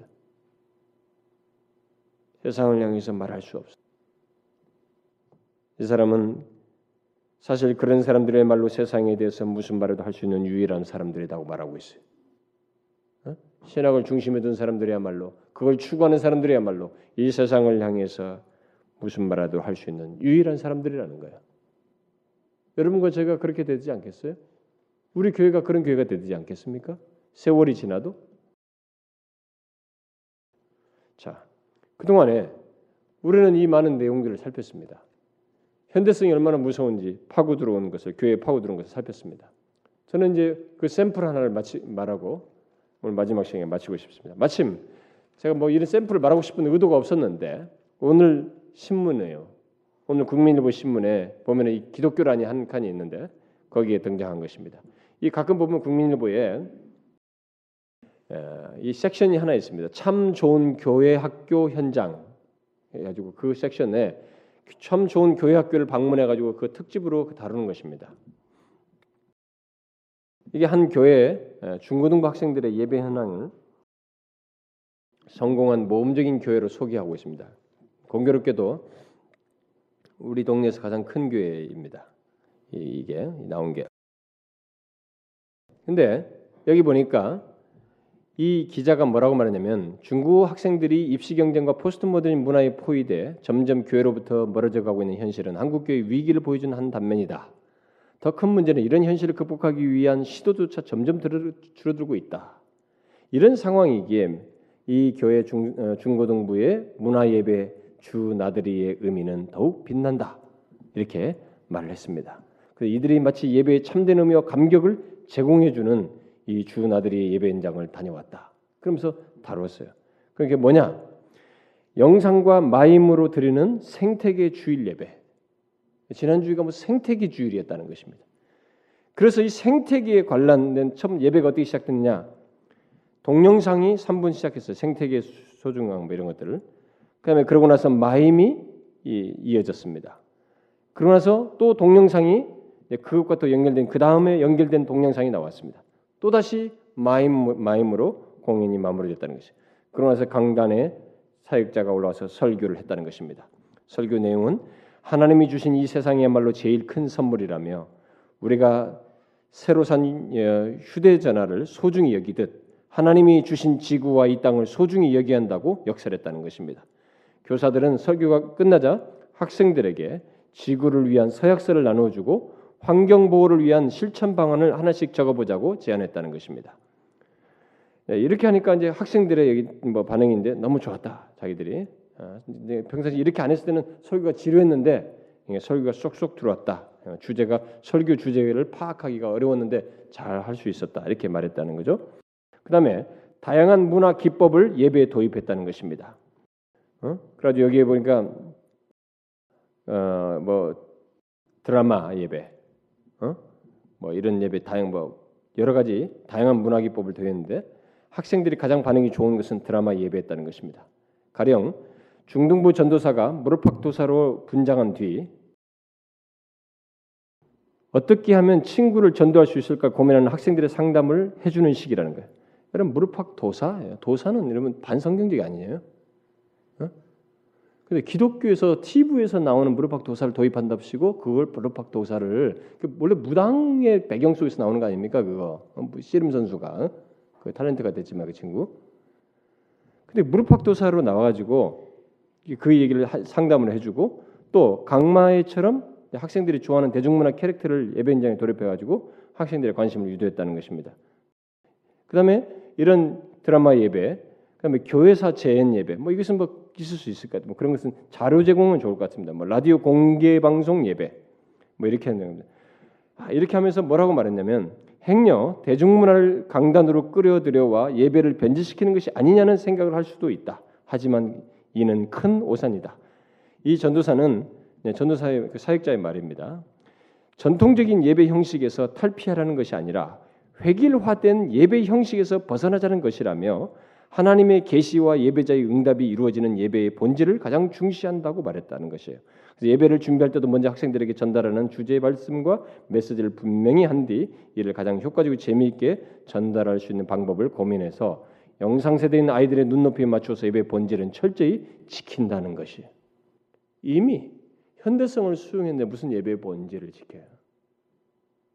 철저하게 현대성에 사모하면서 추앙하고 있는데 여기에 학생들의 반응이 기록되어 있습니다. 학생들의 반응은 폭발적이다. 우선 학생들이 오늘은 어떤 예배를 드리게 될까라고 예배에 대해서 큰 기대를 한다. 당연히 예배의 참여도나 진중도 또한 일반 예배에 비해 훨씬 높다. 아, 집중도가 아, 집중도 또한 예, 일반 예배에 훨씬 높다. 여러분 연극할 때 집중도가 얼마나 높습니까? 여러분 연극 연극 연- 극장에 한번 가보세요. 영화 볼 때 집중도가 얼마나 높습니까? 시선을 끌면은 터미네이터 같은 거팍 부시는 거 봐도 눈이 아다 버린다고요. 참여도와 집중도가 이 척도가 아니에요, 여러분. 교회는 응?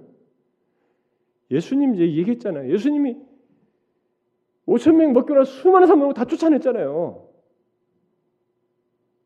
참여도가 많은 것이 교회 척도가 아니라니까요. 결국 뭡니까 이게? 결국 그게 성공의 척도예요. 그 실용주의죠. 실용주의가 모든 척도가 되는 거예요. 진리와 이런 것에 대해서 신학의 중심성은 하나도 없는 거예요. 아마 이거 읽고 얼마나 많은 교회들이 또 이걸 또 모방하려고 아, 이 앞선 것이 얼마나 또 하겠어요? 이 기자가 소개한 이것은 신학 실종의 현장을 보여준 거예요, 사실은. 뭐 세계 우리 교회들 따라야 모범으로 참 좋은 주일학교로 소개했지만은 참 주일학 주일학교가 아니라 가장 나쁜 주일학교예요. 신학이 실종된 교회인 것입니다. 주일학교인 것입니다. 저는 이게 대세라고 이걸 이렇게 좋아하면서 이것을 이렇게 선전하는 신문과 그래도 일간 신문인데 큰 우리 기독교 대표적인 신문인데 이 데비드 웨일스가 말한 것처럼 깨트리기가 어려워요.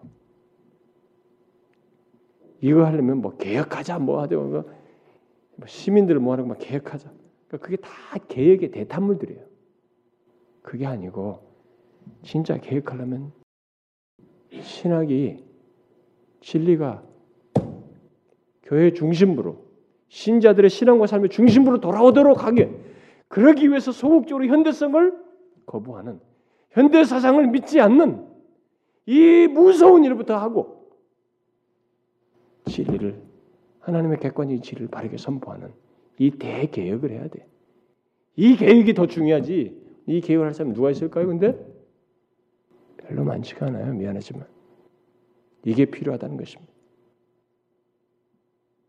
저는 지금도 주일 학생들 모아놓고 누굴 모아도 누가 만일 하나님의 이 진리를 그 아이들에게 진지하게 생명력 있게 전하면 들을 사람이 있어요, 여러분. 거기 역사가 일어납니다. 비록 소수일정정 하나님의 숨겨진 사람들이 있을 것이고 사모하는 자들이 있고 들을 사람들이 있는 거예요. 그게 바른 길이에요. 현대성을 따라 대중적으로 가는 것이 아닙니다. 그러니까 여러분, 우리는 이런 것을 잘 분별하고 이런 믿음 위에 굳게 서서 이 길을 가고자 해야 되는 것입니다.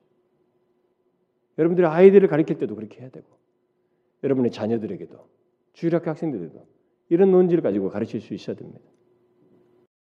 저는 우리 교회가 그러기를 바래요. 지속적으로 끝까지 이 시대 속에서 우리 조국 교회 안에서 기도합시다. 하나님 아버지,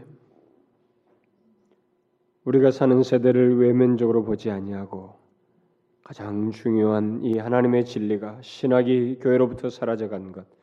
외면적으로는 분명히 복음주의 교회가 옛날에 비해서 수도 많아졌고 사이즈도 커지고 굉장히 대세가 되었지만 사실 우리가 공허한 그런 상태에 있을 수밖에 없는 결국 신학과 진리가 교회로부터 중심에서 밖으로 밀려난 이런 현실을 우리가 가지고 있는데 우리는 그런 현실을 우리들의 교회 속에서 또 우리 심지어 우리들의 개인의 삶에서조차도 보게 됩니다. 하나님에 대한 이해가 왜곡돼서 우리의 신앙조차도 너무 대충적이고 자기중심적인 그런 것을 보게 됩니다. 오 주님이여, 우리가 이런 현대 세계 이런 사상을 배격하고 현대 세계를 신봉하는 그런 신앙을 다 저버리고 오히려 성경이 계시된 그 하나님, 거룩하신 하나님을 회복하며 이 객관적인 하나님을 분명히 바르게 알고 믿는 저희들 되게 하여 주옵소서. 그것을 우리들의 가정 속에서 주일학교 속에서 우리 교회 속에서 또 우리 지역의 주변 사람들에게 증거하는 저희들 되게 하옵소서. 주님 여기 모인 사랑하는 지체들 중에 하나님의 이런 현대성에 물들어서 하나님 앞에 나오는 신앙이 잠들듯이 하나님의 무기력해 있고 또 공허한 자가 있거든 이렇게 세우셔서 현대성으로부터 단절하여 전적으로 하나님을 믿고 거룩하신 하나님을 분명히 바르게 깨닫고 믿는 그래서 바른 경외심을 가지고 주님을 신뢰하는 신앙하는 저들 되게 하여 주옵소서. 예수 그리스도의 이름으로 기도하옵나이다. 아멘.